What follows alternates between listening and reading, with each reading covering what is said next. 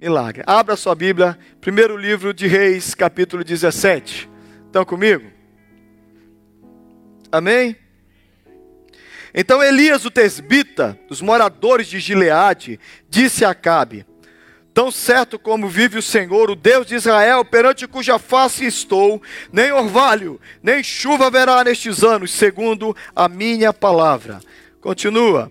Veio-lhe a palavra do Senhor dizendo: Retira-te daqui, vai para o lado do oriente, esconde-te junto à torrente do Querite, fronteira ao Jordão beberás da torrente. E ordenei aos corvos que ali mesmo te sustentem. Foi, pois, ele, segundo a palavra do Senhor, retirou-se e habitou junto à torrente do Querite, ao ribeiro Querite, à fronteira do Jordão. Os corvos lhe traziam pela manhã pão e carne, e também pão e carne ao anoitecer, e bebia da fonte. Mas passados os dias, a torrente secou, porque não chovia sobre a terra. Então lhe veio a palavra do Senhor dizendo: Dispõe-te, vai a Sarepta, porque pertence a Sidom. E demora-te ali, onde ordenei uma mulher viúva que te sustente e dê comida. Então ele se levantou e se foi a Sarepta. Chegando à porta da cidade, estava ali uma mulher viúva, apanhando lenha. Ele a chamou e lhe disse: Traze-me, peço-te, uma vasilha de água para eu beber. E indo ela buscá-la, ele a chamou e lhe disse: Traze-me também um bocado de pão na tua mão. Porém ela respondeu: Tão certo como vive o Senhor teu Deus, nada tenho cozido, há somente um punhado de farinha numa panela e um pouco de azeite numa botija. E vês aqui, apanhei dois cavacos e vou preparar o resto para, de comida para mim e para meu filho. Comê-lo-emos e morreremos. Então disse ele: Não temas, vai Faze o que, o que disseste, vai, mas faz primeiro para mim um bolo, um bolo pequeno, e traze-me aqui fora. Depois farás para ti e para o teu filho, porque assim diz o Senhor Deus de Israel: a farinha da tua panela não se acabará, e o azeite da tua botija não faltará, até o dia que o Senhor fizesse chover sobre a terra. Foi ela e fez segundo a palavra de Elias, e assim comeram ela, ele e os seus, aí os da sua casa muitos dias da panela da farinha não se, da panela a farinha não se acabou. Da botija o azeite não faltou segundo a palavra do Senhor por intermédio de Elias. Depois disso adoeceu o filho da mulher a dona da casa. E a sua doença se agravou tanto que ele morreu. Então disse ela a Elias que fiz eu ao homem de Deus? Vieste a mim para trazeres à memória a minha iniquidade e matares o meu filho ele lhe disse: Dá-me o teu filho. Tomou dos braços dela e o levou para cima, ao quarto onde ele mesmo se hospedava, e deitou na sua cama. Então clamou e disse: Ó oh, Senhor meu Deus, também até essa viúva que me hospedou, afligiste-lhe, matando-lhe o filho. Estendendo-se sobre ele três vezes, sobre a, um menino três vezes, clamou ao Senhor e disse: Ó oh, Senhor meu Deus, rogo-te que faças a alma deste menino retornar a ele. O Senhor atendeu a voz de Elias, e a alma do menino tornou a entrar nele e reviveu. Então tomou o menino e o trouxe do quarto à casa, e deu à sua mãe e disse: Vê, teu filho vive. Então, a mulher, então a mulher lhe disse: Nisto conheço agora que tu és homem de Deus, e que a palavra do Senhor na tua boca é verdade. Estou trocando de microfone. Curva sua cabeça. Pede para Deus falar com você. Pede para Deus ministrar o seu coração. Pede para Deus te dar uma palavra que não seja a palavra do Tales, mas que seja a palavra dele para mudar seu coração. E você que chegou aqui essa manhã pensando que você não sabe o que Deus tem para você, que você não está entendendo o que está acontecendo, deixa Deus ministrar o seu coração. Ora, põe a mão assim no coração e diz assim: Fala comigo, Senhor. Fala comigo, porque eu não estou entendendo. Quando não posso te ouvir, e o meu clamor já não muda o teu silêncio. São nuvens que escondem o sol e tornam o dia tão escuro quanto a noite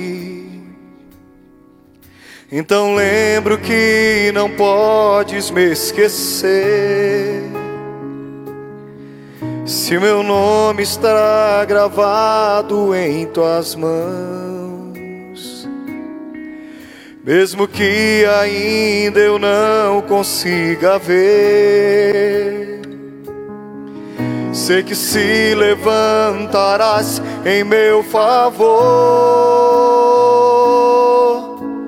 Lembra, Senhor, juraste o teu amor, e nada pode mudar o que sentes por mim nem os meus pecados. Lembra, Senhor, e faz mais uma vez os teus sinais, e saberão que ainda és o mesmo Deus.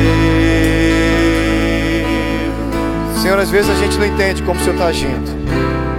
A gente não entende como o Senhor está fazendo, mas nós cremos quando não. Se você conhece, canta comigo. Posso te ouvir. E o meu clamor já não muda o teu. São nuvens, nuvens que escondem o sol e tornam dia tão escuro quanto a noite. Então lembro que não podes me esquecer. Se o meu nome está gravado em tuas mãos, mesmo que ainda eu não consiga crer, sei que se levantarás em meu favor.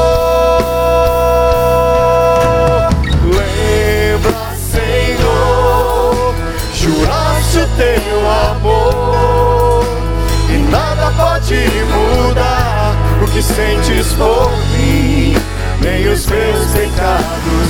Lembra, Senhor, e faz mais uma vez os teus sinais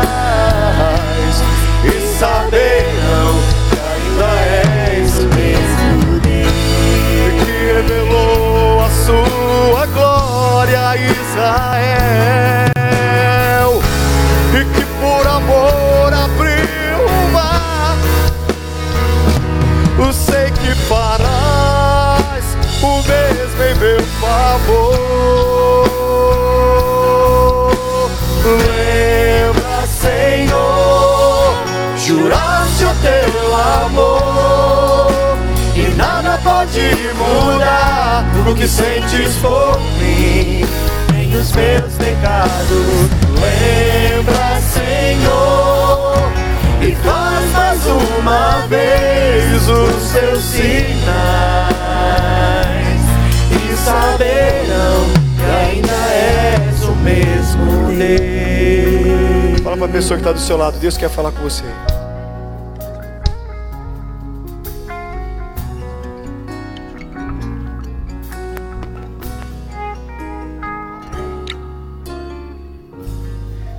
Gente vai falar de novo, vou usar o mesmo microfone, eu fiquei totalmente sem retorno nesse aqui. Dá para depois?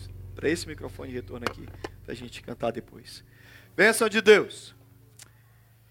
Eu não sei contar você, mas aquela frase que diz que Deus é misterioso, ela explica muita coisa para mim, porque realmente não tem não tem uma caixinha para você colocar Deus. Eu queria, eu queria dizer para você dez, dez Dez lições da qual você vai entender como Deus age. Eu queria poder ensinar isso para você, mas isso é mentira. Qualquer pregador que chegar aqui para você e disser assim mesmo, olha, dez maneiras de entender a vontade de Deus. Querido, a gente não consegue entender a vontade de Deus. Às vezes a maneira de Deus agir é muito complexa, é muito estranha, é muito esquisita. Foge à nossa razão, foge à nossa compreensão. E às vezes duas pessoas olhando para a mesma situação em relação a Deus, elas veem coisas totalmente diferentes. Uma das piores coisas que aconteceram durante a Segunda Guerra Mundial foram os, os campos de concentração. E num campo de concentração específico, o pessoal estava meio que resistindo muito ao pessoal que liderava, que cuidava, ao ponto do diretor do campo de concentração reunir todo mundo no mesmo pátio. E ele selecionou uma criança, uma criança de um daqueles homens que estava de preso, um daqueles judeus, pegou aquela criança e trouxe até um tablado como esse diante de toda aquela audiência. E por alguns minutos ele torturou aquela criança diante de todo aquele povo. Machucou, fez sangrar, fez a criança chorar. Enquanto isso acontecia, todas aquelas pessoas iam chorando e emocionalmente sendo desestabilizadas pelo que ia acontecendo. Até que finalmente, num requinte de maldade, ele mata a criança. A audiência está extasiada, porque eles acompanharam por, por minutos sem fim uma criança sendo machucada e finalmente morta. Então o homem, no meio daquela multidão, olhando para aquela cena grotesca, horrorosa, ele diz: Cadê Deus? Onde está Deus nessa hora? E ele fala para o seu amigo: Cadê Deus? Do lado dele, um homem fala assim: Você não está vendo, não? Ele disse: Não, eu não estou vendo Deus em nada disso. Ele disse: Pois eu estou vendo Deus o tempo inteiro. Ele disse: Onde está Deus? Está ali na frente, ensanguentado, todo machucado e morto, porque nós desobedecemos. É interessante como duas pessoas conseguem ver a mesma situação de duas formas totalmente opostas. Um homem olhou para a criança machucada e dizia: Eu não vejo Deus. O outro olhou e disse: Eu vejo Jesus, o Filho puro, santo de Deus, que foi machucado porque todos nós fomos desobedientes.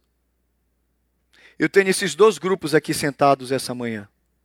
Alguns de vocês estão olhando para o que Deus está fazendo e estão dizendo assim: a vontade de Deus é muito estranha. E eu sei que é uma tentação para nós, porque o Deus tem uma forma tão misteriosa de agir, tão para além da nossa compreensão, tão esquisita, tão estranha, ao ponto da gente dizer: Deus, eu não sei porque que o Senhor está fazendo desse jeito. Eu não tenho a pretensão, eu não teria jamais a arrogância de chegar para você nessa manhã e dizer: Eu entendo toda a vontade de Deus. Eu não viria para cá, olhar para você e dizer assim, querido, eu vou te explicar perfeitamente a vontade de Deus. Não, eu não tenho essa condição e nem você. Nós não temos como entender essa vontade tão forte, tão incrível de Deus. Ela vai continuar misteriosa. O agir de Deus continuará misterioso. Mas eu vejo nesse texto algumas dicas sobre essa forma misteriosa de Deus agir. E talvez você esteja no meio de uma situação que você está dizendo, Deus está fazendo a coisa de um jeito que eu não entendo nada, eu não compreendo nada, está tudo tão confuso. Que bom que você está aqui essa manhã, a mensagem é para você. Que está olhando para a sua vida e diz, Deus, Deus, o que está acontecendo? Deus é misterioso. Aliás, eu não acho que eu prego para alguns, eu acho que eu prego para todo mundo, porque na maioria das vezes a gente está olhando para as situações e diz, Deus, onde é que o Senhor quer chegar com isso? Para onde é que o senhor está indo dessa forma? Deus está agindo, irmãos, misteriosamente, soberanamente, porque Ele é Deus, aleluia. E na sua forma de agir soberana, Ele às vezes nos confunde, Ele às vezes nos deixa assim perdidos. O povo de Israel, o reino do norte, estava vivendo um tempo terrível de pecado. O rei, um dos piores reis, Acabe, um rei sem temor ao Senhor, sem temor aos homens, que fazia tudo errado, ele só temia uma mulher, a mulher dele. Jezabel. Olha que nome legal. Você vê que ninguém coloca o nome de filho de Jezabel. Mais ainda? Ah, tá indo, tá indo. Ninguém coloca o nome de filho de Jezabel. Já pensou, minha filha, Geza, Gezinha, vem aqui. Não, Jezabel é um nome terrível. Porque a mulher é perigosa demais. Ela matava os profetas, ela, ela odiava os profetas de Deus e, acima de tudo, ela tinha ódio de Elias, aquele profeta. Então Elias se levanta do nada, um tal de Tesbita Elias, chega diante de Acabe, desse rei perigoso que é mandado pela mulher que odeia os homens de Deus. Ela só amava os profetas de Baal, ela só amava os profetas de Baal, que era o povo da outra religião, o povo tudo afastado de Deus. Elias chega diante de Acabe e diz: Ó, aqui, Acabe, segundo a minha palavra, não chove sobre Israel. Não choverá, porque eu mandei, porque o Senhor mandou eu orar e eu estou orando e não vai chover. Só que ele tem que fugir. E Deus fala para ele: vai para o Querite. Sai daí, porque senão esse cara te mata. Querite é um riachozinho, na minha terra a gente chama de Igarapé. Um creek, um lugarzinho pequenininho, um riozinho de nada. Lá, um dos afluentes do Rio Jordão. Lá ele fica. E Deus vai mandar para ele pão e carne através dos corvos. Primeira coisa que vem no meu coração, eu quero te lembrar, se você quer entender um pouquinho da vontade de Deus, sem desvendá-la, porque ela continua um mistério para nós. Querido, guarda no seu coração isso aí. As bênçãos de Deus têm endereço certo. Deus tem um lugar onde as bênçãos dele vão te alcançar. E se você estiver no, lugar errado, sinto muito, não quero que você fique chateado, mas ela não chega lá. Deus deu ordem aos corvos: vocês vão até a beira do Querite, porque o profeta está lá. Os corvos não tinham que achar Elias, eles tinham que ir para o lugar onde Elias tinha que estar. As bênçãos de Deus têm lugar certo. Esteja no lugar certo. Esteja no lugar onde Deus quer que você esteja. Não saia do lugar da bênção. Não saia do lugar que Deus deseja que você esteja, porque lá Deus tem um contrato com você. A bênção de Deus vai te alcançar lá. Amém? Se aqui é sua igreja, aqui, se aqui é seu lugar, fica aqui, aqui seja uma bênção. Porque aqui o corvo vai te alcançar com a bênção. Se é naquele local de trabalho, não sai de lá. Se é naquela cidade, não sai de lá. Em nome de Jesus, olha para cá, estou falando com amor com você. Não saia do lugar da bênção, em nome de Jesus. Quantos podem dizer amém? Último dia na minha casa, último dia. Saí da minha casa em janeiro de 1994. O último dia que eu estive na minha casa, eu fui num culto na Igreja Batista, numa cidade chamada Icoaraci. Acabou o culto, uma igreja que a gente sempre dirigia louvor lá. Acabou o culto, o pastor Edson me chamou. E o pastor Edson disse: Thales, vamos lá na minha sala. Já eram nove e meio, culto terminado. Pastor Edson, pastor Baptista, olhou para mim e disse: Você está indo para a obra missionária? Estou. Sai agora na madrugada de domingo. Ele olhou para mim, abriu esse texto. Esse texto faz parte da minha história. Sábado à noite, para viajar no domingo. Ele abre, 1 Reis 17. Lê esse texto, ele olha para mim e diz: Os corvos vão te achar lá onde você está, porque lá Deus mandou você ficar. Aquilo encheu meu coração de fé. Eu entendi que Deus tem uma aliança comigo no lugar certo. Que Deus tem um acerto comigo no lugar certo. Que Deus tem um contrato de me abençoar, de me fortalecer, de me encher do seu espírito, se eu estou no lugar certo. Não saia do lugar da bênção em nome de Jesus. Bênçãos têm endereço certo. Deus falou com os corvos: vocês vão até a beira do Querite. Se Elias não estivesse lá, o pão ia chegar, que Deus é fiel. Se Elias saísse de lá, o, a carne ia chegar, porque Deus é fiel, ia apodrecer ou os animais iam comer, mas não ia atrás do Elias, não. A gente tem mania de achar que Deus tem que seguir a gente. Deus não tem que seguir a gente, não. A gente segue Deus. E onde a gente parar no lugar certo, aí as bênçãos vão nos alcançar. Mas presta atenção, não sai do lugar que Deus mandou você estar. Então a mensagem para você logo no início dessa manhã. Se você quer entender a vontade de Deus, os mistérios de como Deus age tão misteriosamente, não saia do lugar da bênção. Não saia de onde Deus quer que você esteja. Esteja lá, porque lá as bênçãos vão te alcançar. Amém? Endereço certo. Eu sei o seguinte, para muitos de vocês, a Betel é o lugar da bênção. Não sai daqui. Aqui é o lugar que Deus tem nos colocado.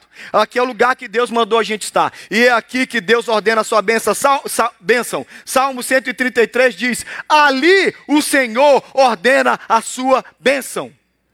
A vida para sempre. A bênção está ali. Deus tem uma bênção com a gente que está aqui. Se aqui é o seu querite, então você vem para cá. Amém? Mas o interessante é que corvos são aves de rapina, a gente sabe disso. A gente atropela um esquilo, quem é que aparece lá? O corvo está lá. O corvo é uma ave de rapina. Como é que uma ave de rapina não come a carne nem o pão? Como é que a ave de rapina não pegava lá, pegava, oh, levar, Deus mandou levar o pãozinho, pegou o pãozinho lá, ia comendo. Não ia? Claro que ia. Só não comia porque era ordem do Senhor. Meu irmão, o que é teu, ninguém pode roubar aquilo que é seu. A ave de rapina não rouba. A gente tem uma mania de achar, a gente fica com medo, preocupado, tenso. Vou roubar meu emprego, vou roubar meu trabalho, vou roubar meu marido, vou roubar minha esposa, vou roubar meu filho, vou roubar minha saúde. Querido, presta atenção. A minha alegria de ver o Ronaldo aqui é porque a vida dele é de Deus. Nem o touro raivoso roubou. E o que Deus te deu é teu. E o ministério é teu. E o chamado é teu. E o que Deus colocou na sua mão o que Deus endereçou para você, ninguém vai tirar de você. Deus disse: o pão é para Elias, a carne é para Elias. Corvos que gostam do esquilozinho atropelado na estrada. Vocês não vão comer nada, porque é do meu servo. Olha para cá, até a ave de rapina obedece quando é para a bênção chegar em você. O que é seu não vai na mão de nenhum corvo. O que é seu não vai ser roubado por ninguém. O que é seu chega na sua mão. E mesmo se Deus precisar usar o ímpio, e mesmo se Deus precisar usar o perigoso, eu sei que ficou famosa no Brasil aquela história da mulher que liga para o pastor no rádio, o pastor está lá, que pastor, oh, tá bom, a benção, abençoa. Aí ela liga no ar, o pastor meio que despreparado, recebe logo de chofre, logo de pancada da mulher, dizendo, pastor, não tem nada aqui em casa para a gente comer. Meu endereço é rua tal, número tal, bairro tal. Manda alguma coisa para cá. O pastor, ah, é, é, e não ia mandar mesmo. Tá bom, ficou no ar. E ninguém levou nada para a mulher. Ouvindo a rádio, estava um satanista que ouviu aquilo e disse: Nós vamos envergonhar essa mulher. Mandou fazer uma compra de supermercado, mandou seu discípulo chegar lá e dar para ela. Quando ela perguntar quem mandou, você disse: Foi o diabo que mandou.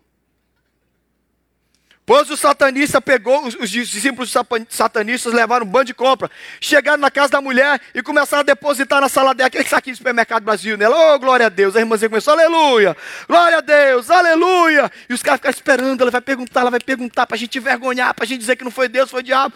E aí, no final das contas, é muito obrigado, meus filhos, Deus abençoe vocês. Os caras não aguentaram, disseram, e aí? Você não vai perguntar quem mandou? Ela disse, eu não, porque quando Deus manda, até o diabo obedece. Quando Deus manda, até o diabo obedece. Querido, não é o corvo que manda, quem manda é o eterno. Não é o homem que nos abençoa, não é aquela empresa que te abençoa. Cuidado para você não amar demais aquela empresa. Cuidado para você não amar demais aquele patrão. Com todo respeito, a gente tem que amar, mas a gente não pode venerar, adorar. Essas coisas não sustentam a nossa vida. A gente colocou dinheiro aqui do nosso dízimo porque o eterno nos sustentou. E os corvos não têm roubado a bênção de vocês, querido. Amém? Então, para entender o misterioso jeito de Deus agir, não se esqueça que Deus muitas vezes vai dizer para nós: o que é seu ninguém vai roubar, descansa teu coração. Mas é interessante que depois de um tempo o rio simplesmente seca. O querite seca porque não está chovendo. E é a terceira lembrança que eu tenho para você sobre a vontade, a bondade da misericórdia, do agir de Deus misterioso. Algumas bênçãos de Deus são com data limite. Tem prazo limitado, tem data de validade. Claro que a bênção da salvação é eterna. Amém. Claro que a presença de Deus conosco, a tua presença tenho sempre comigo, é eterna. São bênçãos constantes que estarão em nós. Mas existem bênçãos que são só por um tempo.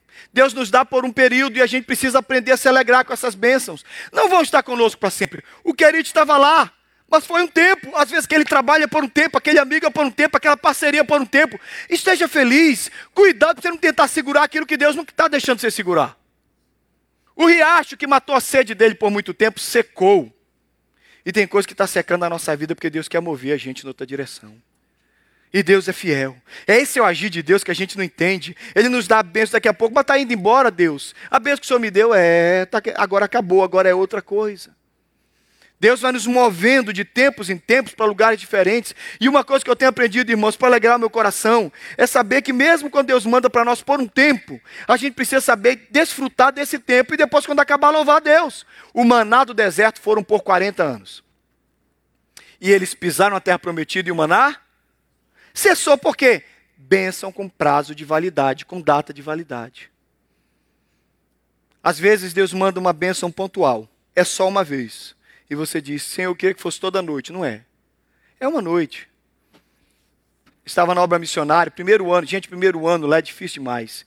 Parece um quartelzinho. Naquela época, eles faziam tudo para complicar a nossa vida. Irmãos, a gente não tinha guarda-roupa, a gente colocava as coisas num caixote. Caixote de feira. Aí chega com as minhas roupas bonitinhas, metido, fresco, e meti as minhas roupas aqui, é missionário. É, Deus quebra a gente. Quarto apertado, bando de missionários junto, passava o dia inteiro sofrendo, trabalhando a aula, trabalho. No final da noite, nove e meia no quarto, silêncio. Só pode ler provérbios, dez horas, silêncio absoluto. Naquela noite a gente estava assim bem choroso, todo mundo. Um saudade da namorada, saudade da namorada, outro com saudade do pai, da mãe, todo mundo saudade de casa. O negócio de missionário está difícil. Eu lembro, os líderes decidiram fazer serenata para nós. Alguém já ganhou uma serenata? Já fez serenata? Tão legal a serenata, né? Mas serenata é normalmente para alegrar. Aquela foi uma serenata de chamado, de vocação.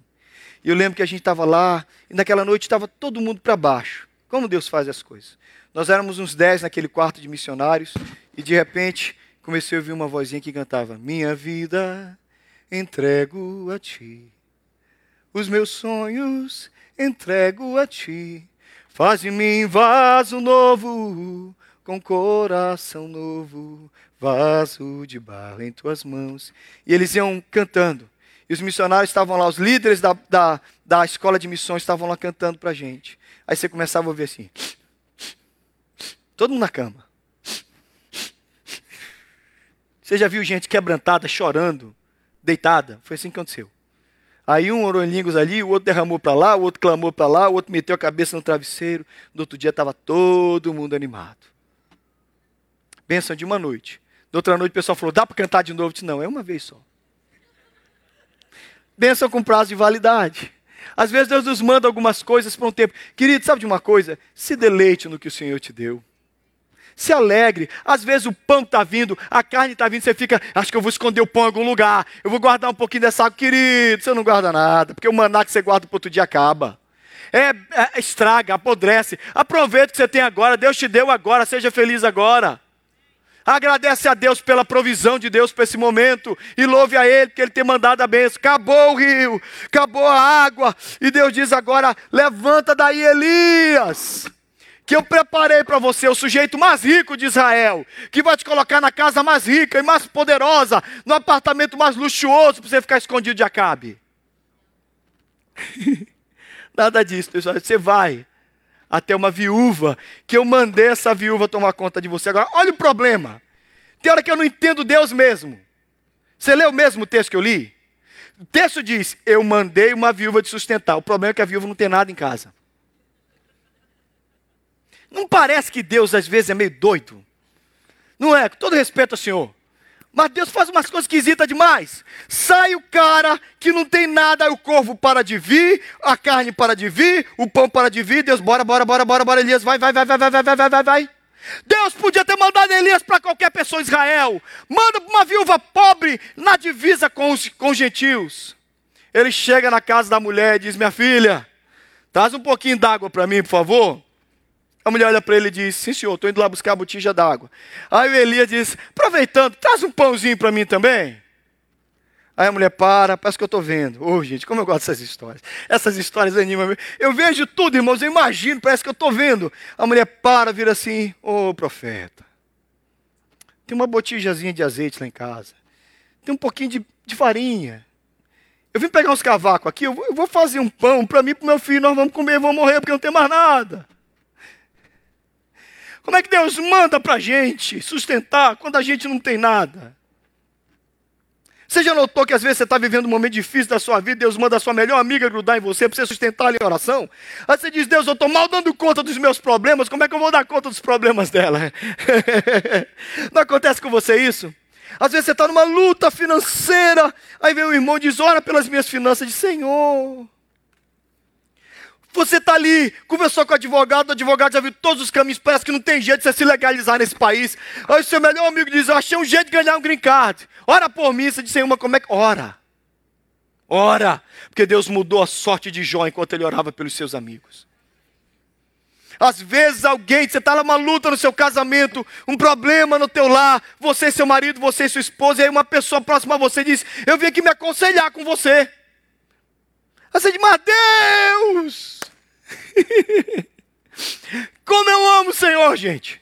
Como eu amo esse Deus! Porque esse Deus, ele age desse jeito desde aquela época. A mulher está dizendo: Eu não tenho nada, Senhor, como é que eu vou sustentar o profeta?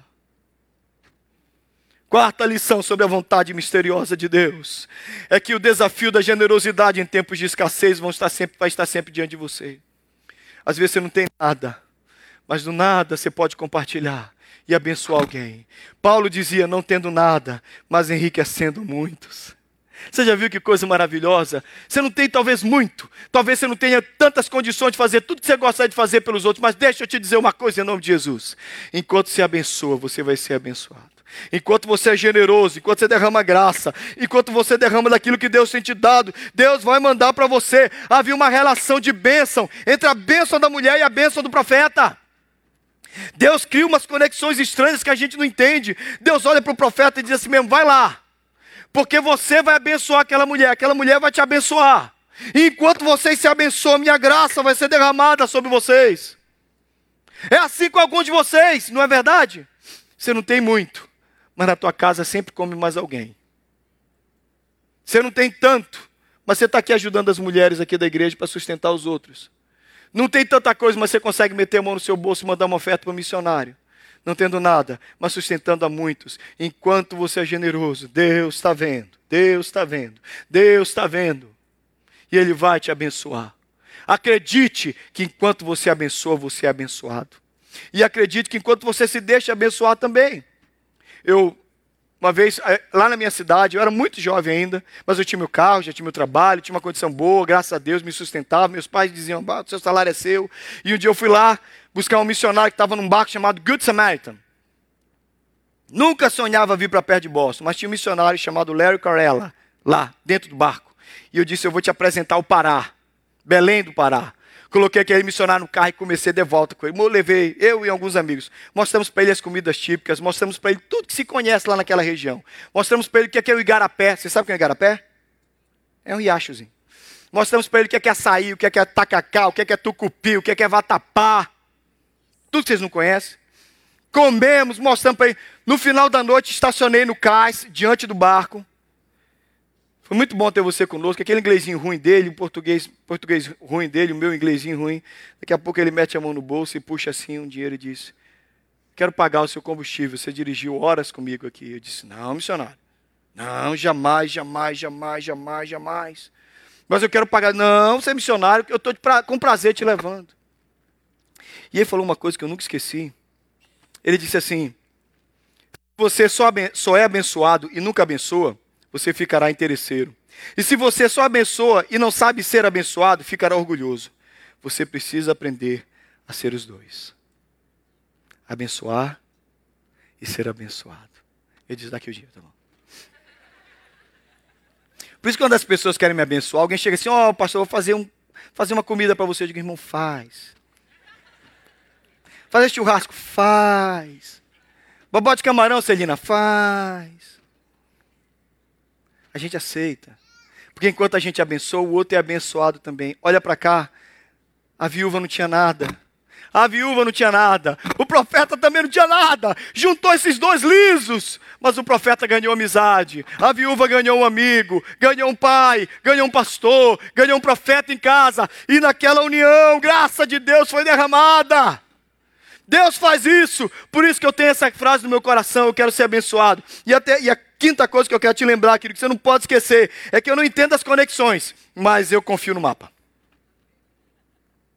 Eu não entendo, eu não entendo como é que Deus conecta as pessoas. Eu não entendo. Deus, Deus pega junto a Elias com corvo, com viúva, com garoto, e Deus vai conectando as pessoas, mas Deus tem um mapa. Eu não sei para onde vai dar, mas eu confio nele. E o mapa dele é muito bom. Cuidado para você não passar e olhar um corvo. Você pensa que você está vendo o corvo, pode ser que seja um emissário de Deus salvando alguém. Deus age de uma forma totalmente diferente. Cuidado para você não olhar um profeta passando apertado e dizer: Meu Deus, o senhor esqueceu desse homem. Às vezes Deus desampara o profeta porque ele quer. Cuidado para não olhar a viúva apertada com seu filho doente e dizer: Meu Deus, coitado dessa mulher, você não sabe o que Deus está fazendo. Deus é misterioso, soberano, sabe no que Ele está fazendo. Ele é assim, e é por isso que eu sou apaixonado por Ele. Mas um dia, no processo desse mapa de conexões estranhas, o garoto adoece e morre. E aí você percebe o tema da minha pregação: ninguém está entendendo nada, nem Elias, nem a mulher. Porque a mulher chama o profeta e diz assim: Você veio aqui para me culpar dos meus erros do passado. Você veio aqui para ser a lembrança de tudo de errado que eu fiz. Porque você veio na minha casa, agora meu filho morreu. Aí o profeta, dá aqui o menino. Aí ele sobe para o quarto, o profeta também não está entendendo nada, Senhor. Até a esta viúva, que está me dando abrigo, até a ela o Senhor está afligindo, Deus. Tem hora que a gente não entende o que Deus está fazendo mesmo. Nem o profeta estava entendendo, nem a viúva estava entendendo. Mas ele se debruça sobre o menino e ele ora, e o menino volta a viver. E aí eu me alegro. Porque tudo, tudo, todas as conexões, por isso que eu estou usando essa palavra. Tudo faz sentido. O corvo que alimenta Elias, Elias que vai para a casa da viúva, a viúva que alimenta o Elias, e o Elias que abençoa a viúva, o garoto que é ressuscitado. E de repente eu digo, Senhor, eu não estava entendendo nada, mas tudo era um projeto de Deus para ressuscitar um morto. Deus está fazendo alguma coisa que você não entende. E quando Deus está agindo e eu não estou entendendo, só me resta fazer uma coisa: confiar que Ele é fiel. enquanto eu oro, enquanto eu abro meu coração. Talvez um dos períodos mais difíceis que a gente passou aqui na igreja foi o dia que, no processo da compra desse templo, lá na casa do Lúcio, a gente se reuniu e deu tudo errado. é esse dia foi o dia fatídico. Os presbíteros começaram a me preparar como é que eu ia explicar para vocês que a gente não ia comprar mais o templo. e aí nós fomos orar, e as orações de todo mundo eram mais ou menos assim: Senhor, prepara o coração do teu povo para entender a tua vontade. Sabe quando a gente entregou? Naquele dia eu orei, a, a vida de Elias e de Eliseu são muito próximas. Muito parecida com a história dessa mulher é a história de quem? Da sunamita. Lembra? Também está lá na casa. E naquela noite eu estava lá orando com Deus e eu fiz a oração do sunamita. O sunamita fala assim para Deus: Eu pedi um filho para o Senhor. Acaso eu pedi um filho para o Senhor? Não pedi filho. Foi o Senhor que me deu. Eu não pedi filho. Eu estava quieta cuidando do profeta. O profeta tinha em casa tinha uma cama, uma mesa, uma cadeira e um candeeiro. Dormia lá no quarto que eu fiz para ele. Aí esse profeta me chama e diz que eu vou ter um filho. Eu não pedi filho, meu filho morreu. Naquela noite eu orava e dizia assim: Senhor, eu pedi igreja. Eu não fui atrás daquela igreja. Eu gostava da igreja branca. Estava de bom tamanho para mim. Por que, que o Senhor me trouxe aqui para a gente passar essa vergonha? Eu estava chateado. E as semanas depois ninguém viu a minha oração. Porque aí eu não oro na frente de todo mundo para ninguém escandalizar que o pastor pecador, pecador mesmo. Eu ficava assim, juriado, Senhor, que. Eu dizia, que palhaçada, Senhor. Agora eu vou ter que ir diante daquela igreja dizer que a gente não vai comprar aquele tempo. O Senhor nos animou a acreditar naquilo, Senhor. Por que, Deus? Irmãos, eu sou um pecador miserável, mas eu sou filho dele. Tem hora que filho vira adolescente. Adolescente é uma frase complicada. Fala umas coisas que não deve. Estou aconselhando você fazer isso, não, que eu estou errado. Mas enquanto eu orava, eu dizia: Senhor, como assim, Senhor? Como assim, Senhor? E Deus, Deus gosta de esticar a gente. Vai tudo com emoção até o final. A gente senta na mesa para assinar o contrato do mortgage. Aí o processo é errado, vem advogado. Gente, só eu e o Marcelo sabemos disso. A advogada vem para nós e diz: Olha, morreu. A compra acabou de morrer. Foi, Marcelo? Olhou para a gente: Está morta. Eu digo, Como assim está morta? Está aqui. Eu tinha trazido até uma caneta especial para assinar. Eu trouxe essa caneta em mão. E eu estou lá brigando com Deus. Daqui a pouco ela vai e volta, e vai, e volta. Por isso que eu gosto tanto dela. Tem um amor, um carinho pela Dina Brato. Porque esse dia ela brigou com a gente, brigou com a gente, brigou por nós. Eu sei que era Deus. E eu estava lá orando, Senhor, o Senhor resolve isso, Deus, o Senhor resolve isso. Mas Deus tinha colocado ela, tinha que ser ela mesma, porque ela brigou, valente, leoa, brigou por nós. Deus usou aquela mulher e o negócio fechou naquele dia. Eu não entendo como Deus faz as coisas. Eu não entendo por que, que ele faz as conexões, por que, que ele liga, mas eu só sei de uma coisa, queridos: eu aprendi a respeitar os corvos, eu aprendi a respeitar o, profeta. Às vezes, querido, você vê um profeta num dia difícil, lá na beira do Querite, comendo, comendo pão, bebendo bebendo água, comendo uma carne da mão de um corvo. Daqui a pouco você veio com a viúva, a viúva apertada, o filho doente. Eu aprendi a respeitar que tudo isso está conectado, conectado numa história misteriosa para o bem, para a glória do Senhor Jesus. E para a sua glória também. Então eu não entendo como Deus está agindo. Eu não entendo como Deus está operando na sua vida. Mas essa manhã eu queria convidar você a descansar no agir de Deus.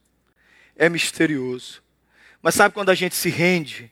Sabe quando a gente se dobra diante dele e diz: Senhor, eu não entendo, mas eu confio. Eu não entendo, mas eu creio. Eu não entendo, parece que o Senhor não está me ouvindo, parece que a situação não muda, mas eu peço que o Senhor, mas eu peço que o Senhor me dê graça, mais um pouquinho. Eu queria convidar você a curvar a cabeça. Já estou terminando. Feche os seus olhos. Eu queria que o pessoal do, do visual aí me ajudasse, por favor, para a letra estar tá agora, tá bom? Eu queria que você fechasse os seus olhos e que você se rendesse na presença do Senhor. E dissesse: Senhor, eu quero confiar, como Elias, como a viúva. Eu quero confiar que, mesmo que eu não entenda, o Senhor está cuidando de tudo isso, Senhor. Eu quero confiar na Sua vontade, Deus. Eu quero confiar no Seu querer. Se você puder, se você está com a sua esposa, com seu marido, com alguma pessoa com quem você tem intimidade para orar, com alguma pessoa com quem você tem liberdade para orar. Se você puder orar com ele, diz: Senhor, acalma o coração do meu irmão, da minha irmã. Fazer ele confiar na Sua vontade. A vontade de Deus é misteriosa. A vontade de Deus a gente não entende sempre. Mas eu sei que Ele vai fazer a seu favor o que Ele tem que fazer. Mortos vão ser ressuscitados. De todos os milagres que eu mais gosto no capítulo 17 de Reis, é que o menino morto foi trazido à vida. Porque o profeta estava lá, porque Deus quis que fosse desse jeito. Então, em nome de Jesus, abra seu coração, em nome de Jesus. Abra seu coração e confie.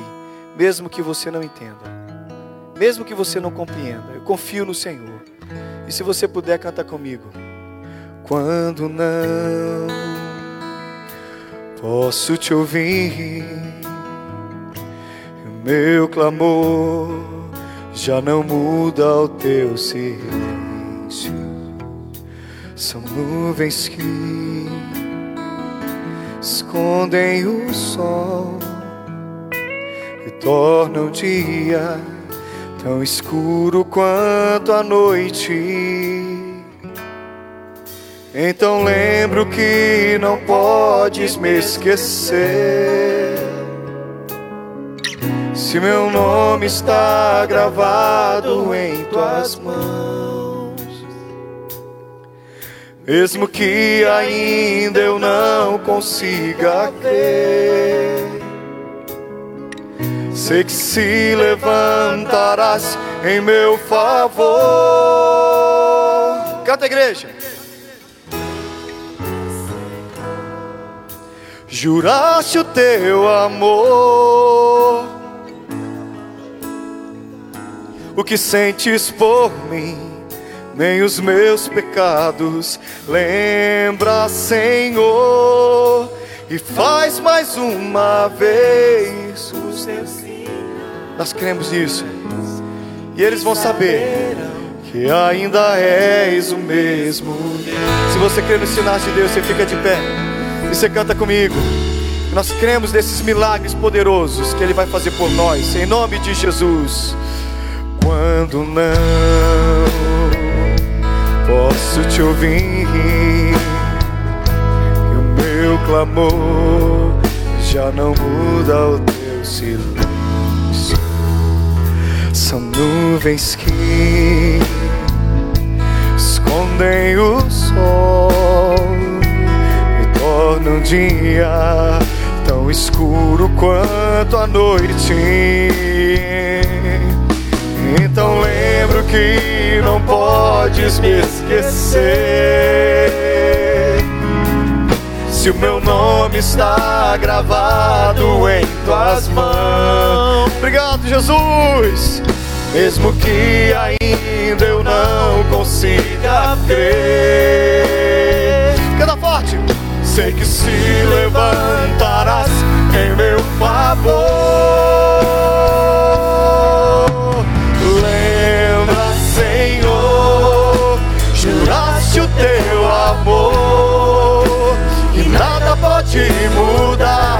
Que sentes por mim, nem os meus pecados. Lembra, Senhor, e faz mais uma vez os teus sinais.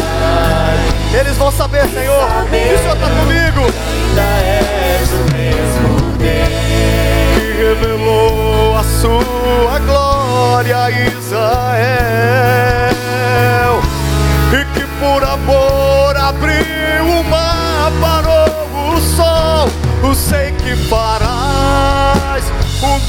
em meu favor.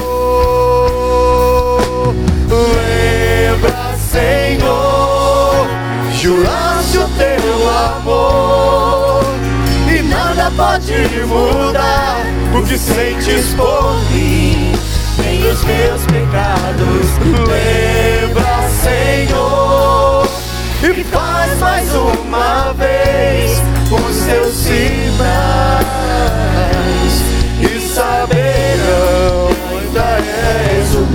Senhor, olha para o teu povo, Deus, enquanto eu oro. Para aqueles que estão buscando a sua vontade essa manhã, Senhor. Para aqueles que buscam a tua presença. Para aqueles que confusos estão com respeito a como tudo está acontecendo, Senhor. Assim como o Senhor agiu a favor de Elias. Assim como o Senhor mandou os corvos com o endereço certo para abençoá-lo. Tranquiliza o coração desse povo para saber que a bênção vai chegar na hora certa, no momento certo, do jeito certo, em nome de Jesus. Acalma o coração dessa viúva, desse viúvo, desse que se sente orfanado, desse que se sente sem nada e sem ninguém por ele nesse mundo. Lembra para ele e para ela que o Senhor é o Deus dele e o Deus dela. E que o Senhor jurou amá-lo e protegê-lo e abençoá-lo e guardá-lo. E que nada, absolutamente nada, deixará de acontecer segundo a tua vontade, Senhor. Acalma o coração deste homem e desta mulher. e que na certeza que o Senhor está conosco, o Senhor vai guardar, Senhor, a vida deles, em nome de Jesus. Lembra, Senhor, lembra, Senhor, Juraste o teu amor. Aleluia, E nada pode mudar O que sentes por mim Em os meus pecados. Lembra, Senhor E faz mais uma vez Os teus sinais E saberão Que ainda és o mesmo Deus Obrigado, Senhor. Abraça a pessoa que está do seu lado, dá uma palavra de ânimo para ela. Diz: Senhor está vendo, o Senhor está guardando, o Senhor está protegendo você, o Senhor está fazendo e Ele vai fazer. Acalma, mesmo que você não entenda, mesmo que você não compreenda, mesmo que você não saiba. Acalma teu coração. Mesmo que se os corvos precisarem trabalhar para você, eles trabalharão em nome de Jesus. Aleluia.